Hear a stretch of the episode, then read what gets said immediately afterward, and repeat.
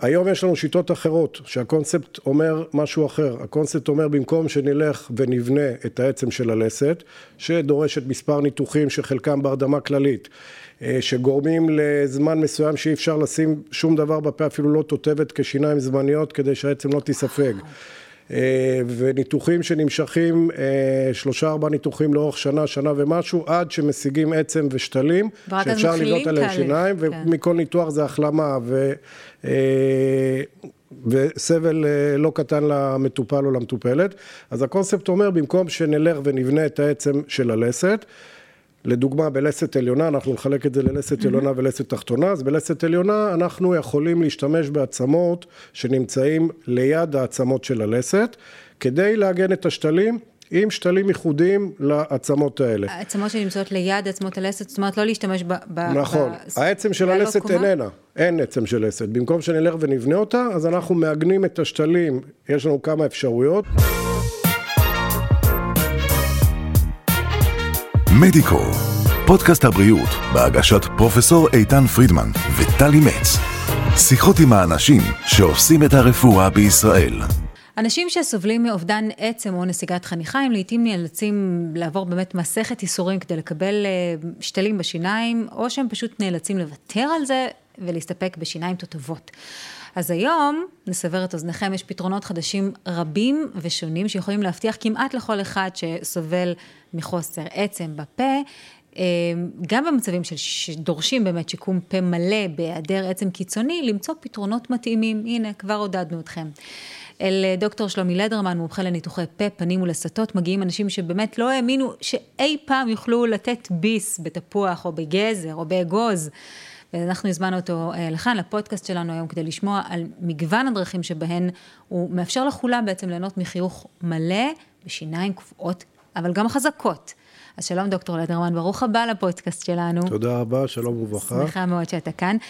תשמע, אנחנו מדברים באמת על מצבים שהם מצבים קיצוניים, כשאין לחלוטין עצם בפה להתעלות בה, זה לא מצב פשוט. נכון. רגיל הרי. ומעניין אותי מה יכול להביא אדם למצב כל כך קיצוני. אז שאלה מצוינת. אז איך אנחנו מגיעים באמת למצבים שהלסתות שלנו הופכות לאטרופיות או מחוסרות עצם בכמות מספיקה בשביל להתקין שתלים דנטליים?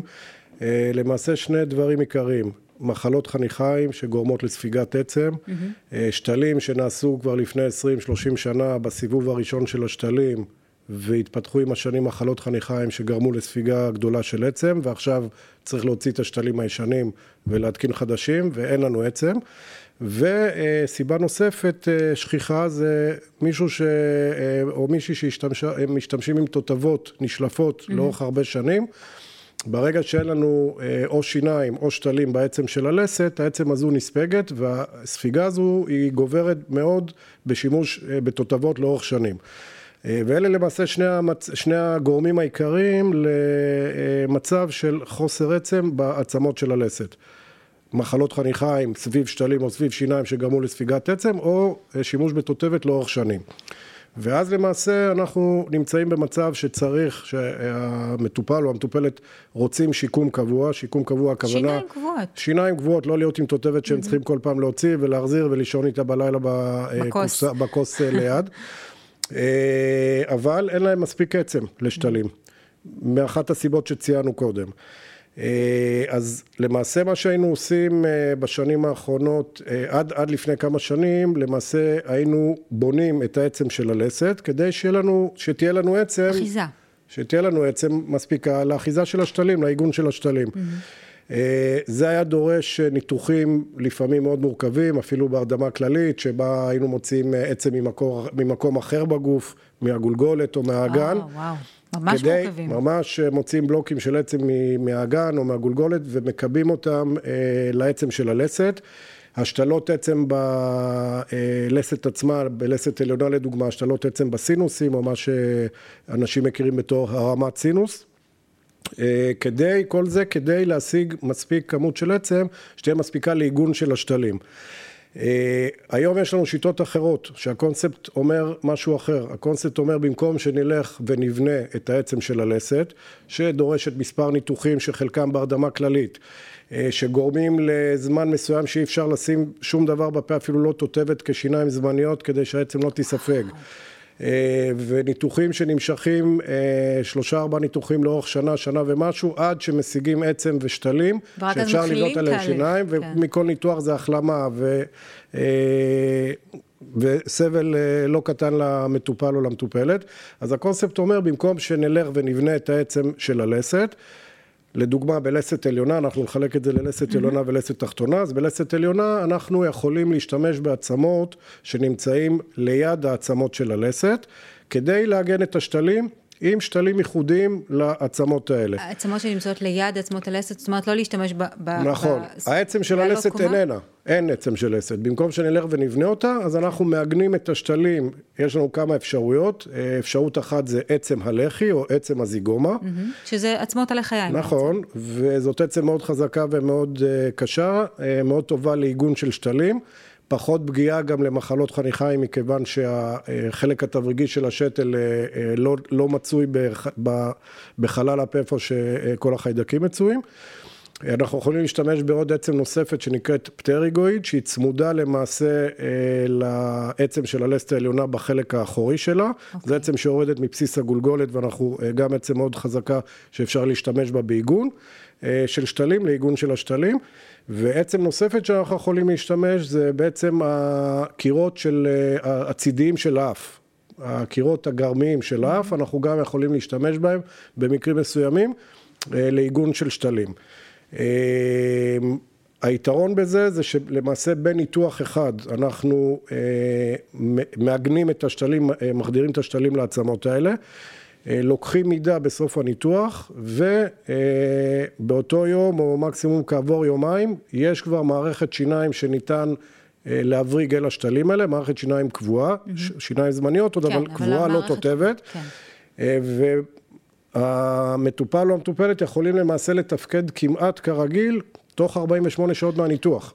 אחרי שנים של תותבת, או במקום ניתוחים וסבל של מחלות חניכיים, זה פשוט ניתוחים שהם באמת משנה חיים בניתוח אחד. בטח, אם זה רק אפילו, אתה יודע, לכל הפחות מחזיר את התקווה לאנשים שיוכלו באמת להתנהג כרגיל עם השיניים שלהם, זה כבר. נכון, אז בהחלט יש לנו פתרונות מצוינים, שאנחנו פותרים את המטופל מניתוחים, ממספר ניתוחים, לאורך של כשנה ומשהו, עד שאפשר יהיה להתקין לו שיניים. פה בניתוח אחד, בלי השתלות עצם, אנחנו משתמשים בעצמות שסמוכות לעצם הלסת לעיגון. זה בלסת העליונה, כן, תכף נדבר על הלסת התחתונה. אז עוד לפני שנגיע ללסת התחתונה, אני מנסה רגע לדמיין את זה ויזואלית אפילו. הרי לא יכול להיות שאתה משתמש באותו סוג שתלים.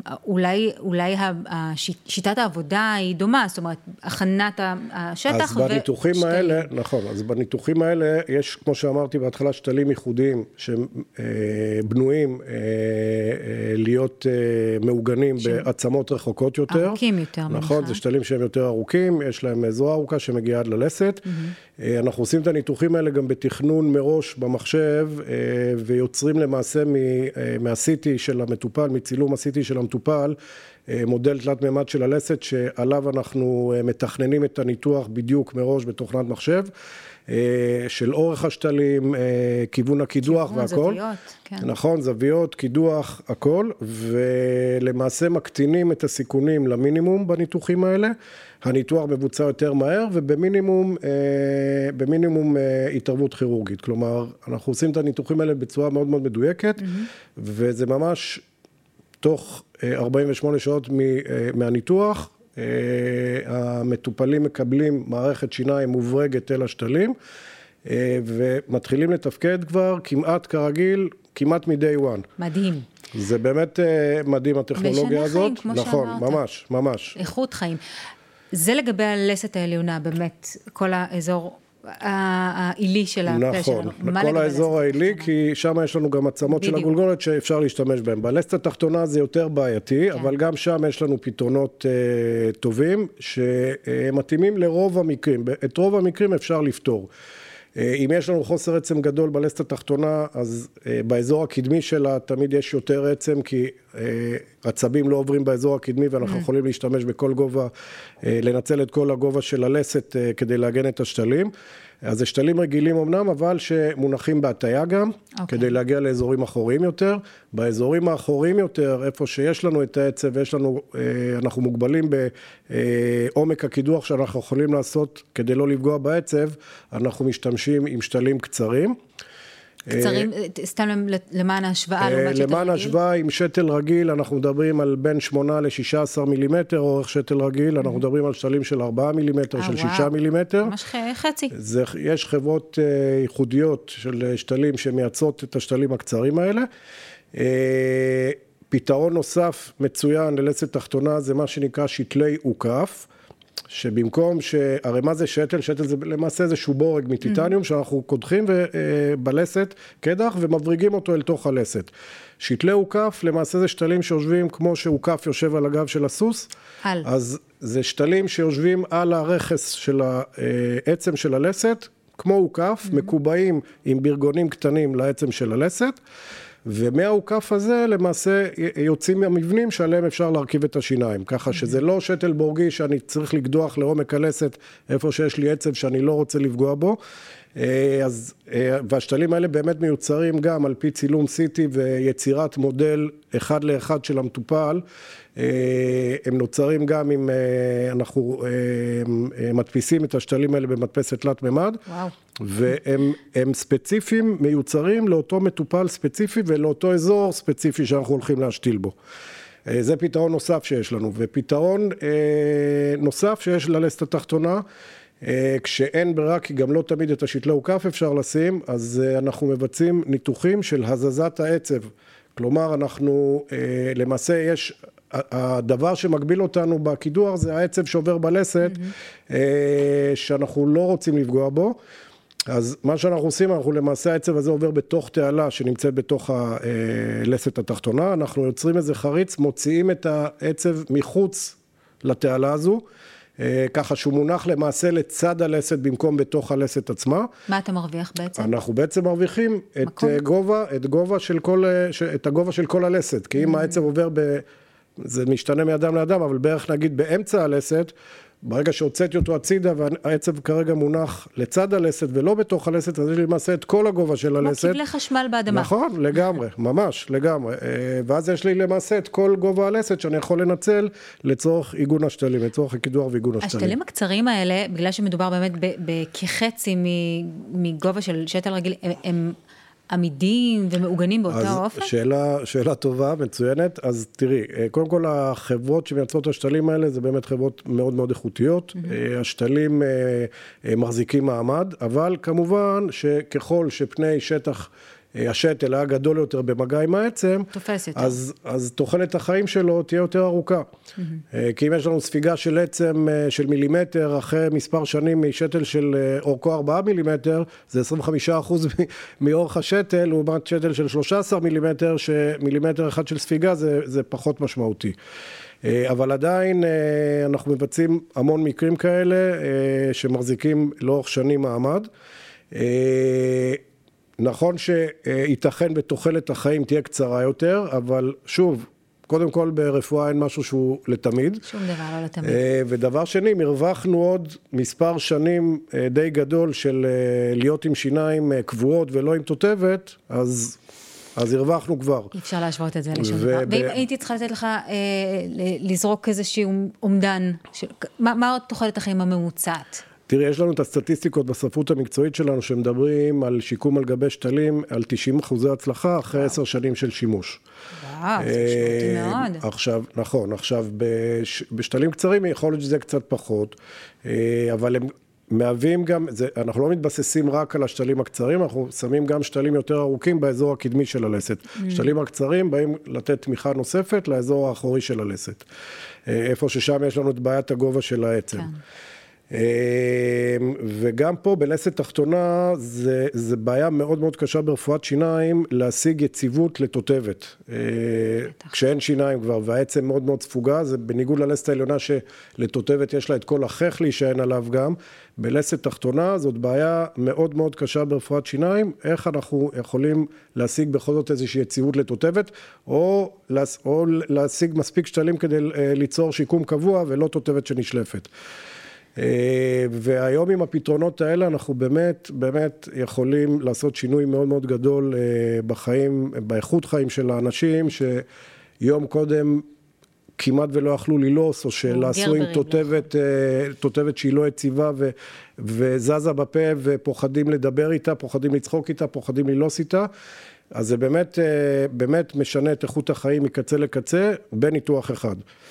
תשמע, זה מדהים, זה באמת פתרון כל כך יצירתי, וגם כזה שמספק מענה אמיתי, כי תותבת בינינו, זה לא באמת איכות חיים. נכון, זה כן נכון. מהווה פתרון. זה פתרון שבעבר, את יודעת, כולנו בדורות של הסבים נכון. והסבתות, אז כולם מגיל מסוים היו תותבות. מי לא מכיר את הפרצוף של סבא או סבתא שלו ללא התותבת? בדיוק. זה חלק נכון, מתמונות נכון. הילדות שלנו. אז נכון שתותבת נותנת מענה אסתטי טוב, כן. אבל מענה פונקציונלי, תפקודי, אז זה הרבה פחות, נוח. בטח. זה הרבה פחות נוח מאשר להיות עם שיניים גבוהות, או על שתלים, או על שיניים, כתרים על שתלים, או על שיניים טבעיות. אז אלו מכם שבאמת מתנהלים עם בעיה כזאת, דעו לכם שיש פתרון שהוא פתרון עמיד ואמין וממושך, שיכול להחזיר לכם את היכולת לנגוס באיזה תפוח טוב, בסטייק, רחמנא ליצלן. בהחלט, אפשרי, יש מה לעשות. כמעט, נכון, זה באמת מחזיר את החיים לאיכות חיים טובה. מדהים. דוקטור שלומי לדרמן, איזה כיף שבאת, תודה רבה שבאת, תודה רבה שהצעת הפתרון. תודה רבה. תודה לך. מדיקו, פודקאסט הבריאות של ישראל, בהגשת פרופסור איתן פרידמן וטלי מצ. עקבו אחרינו בספוטיפיי, אפל פודקאסטס, גוגל ויוטיוב.